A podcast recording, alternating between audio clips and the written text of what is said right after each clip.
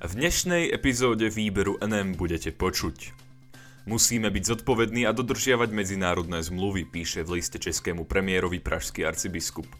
Spolupráca medzi Britániou a Indiou môže vďaka novému objavu zachrániť množstvo ľudí pred maláriou. Ministerstvo kultúry vyčlení milión eur na záchranu hradov nezamestnanými ľuďmi. Premiér v mimoriadnom príhovore vyzval Slovákov, aby sa dali zaočkovať.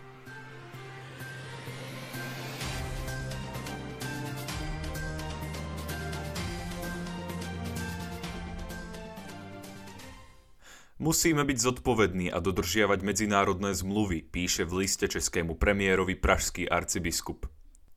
Pražský arcibiskup Dominik Duka na svojom blogu uverejnil list, ktorý zároveň odoslal prezidentovi Českej republiky, predsedovi vlády Českej republiky, predsedovi poslaneckej snemovne Českej republiky a predsedovi Senátu Českej republiky. Urobil tak v súvislosti s verejnou diskusiou o incidente vo Vrbieticiach, pri ktorom mali ruskí agenti údajne mať niečo dočinenia s explóziou muničných skladov. V liste arcibiskup píše Súčasné udalosti nám ukazujú, že ak chceme byť slobodným a suverenným štátom, musíme byť sami hrdí, aby sme dokázali chrániť svoju integritu a suverenitu. Na druhej strane si ale musíme uvedomiť, že ak máme počítať s pomocou ostatných, musíme byť zodpovední. A tiež musíme plniť povinnosti, ku ktorým nás zavezujú medzinárodné zmluvy.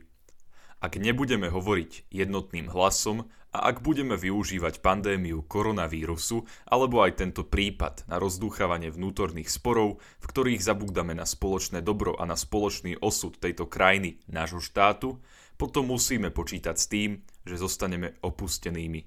O tom nás poučuje celá naša história. Duka v liste zároveň spomenul dôležitosť uvedomenia si toho, na akých koreňoch vyrástla naša civilizácia. Uvádza, ak chceme, aby sme skutočne žili vo svete, v ktorom je zachovávaná sloboda, ľudská dôstojnosť, práva človeka a skutočná demokracia, potom si musíme uvedomiť, že je potrebné prijať veľké dedičstvo, z ktorého vyrastla celá naša civilizácia. Jej antické a židovsko-kresťanské korene.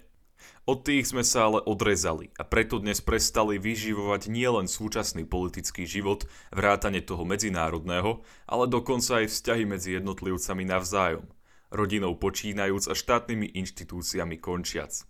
Hlas, ktorý mal vrátiť Európe zničenej druhou svetovou vojnou a totalitnými ideológiami dôstojnosť, je Ježišov hlas.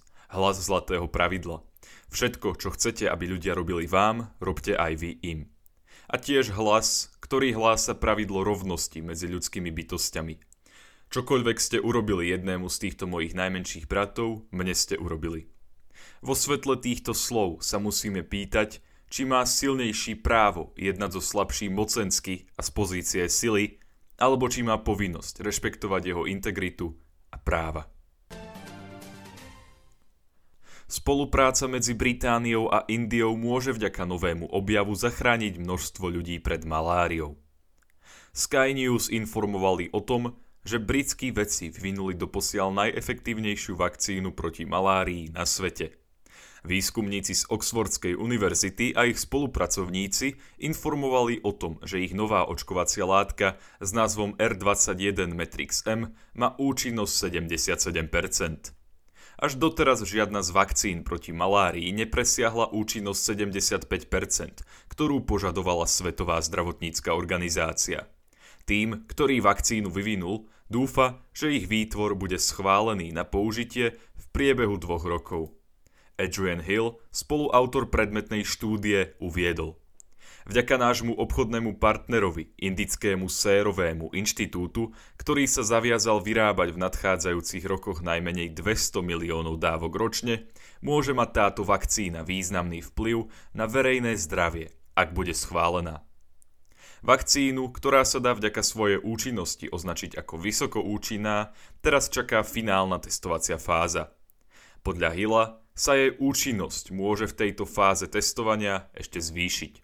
Hovorí, zistili sme, že ak sa vakcína podá tesne pred obdobím malárie, dochádza k približne 10-percentnému zlepšeniu jej účinnosti.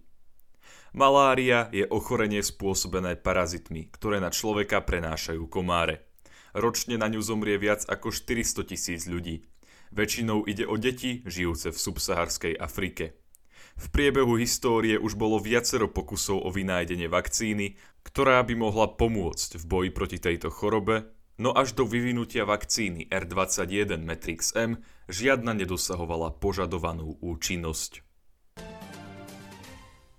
Ministerstvo kultúry vyčlení milión eur na záchranu hradov nezamestnanými ľuďmi. Tlačová agentúra Slovenskej republiky informovala o tom, že Ministerstvo kultúry vyčlení zo svojho rozpočtu 1 milión eur. Táto suma poputuje na financovanie projektu, v rámci ktorého budú nezamestnaní zachraňovať slovenské hrady. Na tlačovej konferencii o tom informovala ministerka kultúry Slovenskej republiky Natália Milanová. Oprávnení žiadatelia budú môcť financie použiť na náklady súvisiace s vyplatením odmien a odvodov pre nezamestnaných, ktorí pomôžu pri záchrane hradov. Ministerka tvrdí, že pri vyhlasovaní výzvy bude jej ministerstvo priamo spolupracovať s týmito oprávnenými žiadateľmi a dúfa, že sa k ním peniaze dostanú čo najskôr, ideálne už niekedy počas mája. Uvádza, že chce, aby sa projekt rozbehol podobne ako v minulosti. Snažili sme sa o to, aby projekt mohol pokračovať v parametroch, ktoré sa aspoň približujú tým z minulosti, keď osvedčený program získal uznanie v zahraničí. Ministerstvo kultúry pri tomto projekte spolupracuje s Ministerstvom práce, sociálnych vecí a rodiny Slovenskej republiky. Zatiaľ čo sa ministerstvo kultúry stará iba o financovanie výplat a odvodov, rezort práce má na svojich pleciach náklady súvisiace s administratívnou organizáciou projektu. Okrem jedného milióna, ktorý bol vyčlenený teraz, ministerstvo kultúry každoročne prispeje na samotnú obnovu hradov sumou vyššou ako 12 miliónov eur. Snahu obnoviť projekt obnovy hradov ocenili predstavitelia neziskových organizácií. Peter Martinisko, prezident Historicko-astronomickej spoločnosti Združenia, uvádza Je to dôležité nielen pre samotné hrady, ktoré rekonštrukciou podporujú rozvoj turizmu a príjem z cestovného ruchu, je to dôležité aj pre miestnu komunitu, pracovné príležitosti a tým aj zachovanie príjmu, čo je obzvlášť podstatné v súčasnom pandemickom období. Premiér v mimoriadnom príhovore vyzval Slovákov, aby sa dali zaočkovať. Očkovanie je v súčasnosti najrýchlejším spôsobom, ako v krátkom čase zvíťaziť nad pandémiou koronavírusu. V mimoriadnom príhovore vysielanom prostredníctvom RTVS to povedal premiér Slovenskej republiky Eduard Heger. Potom, ako premiér poďakoval Slovákom za to, že sa pandemická situácia zlepšuje, začal spomínať na to, čím sme si museli prejsť na začiatku pandémie. Spomínam si, že už na začiatku pandémie sme sa spojili a začali si vzájomne pomáhať. Myslím si, že to bola najlepšia možná voľba v takejto náročnej dobe. Uvedomujem si, že mnohým z nás však pandémia zasiahla do osobnej, ale aj pracovnej roviny.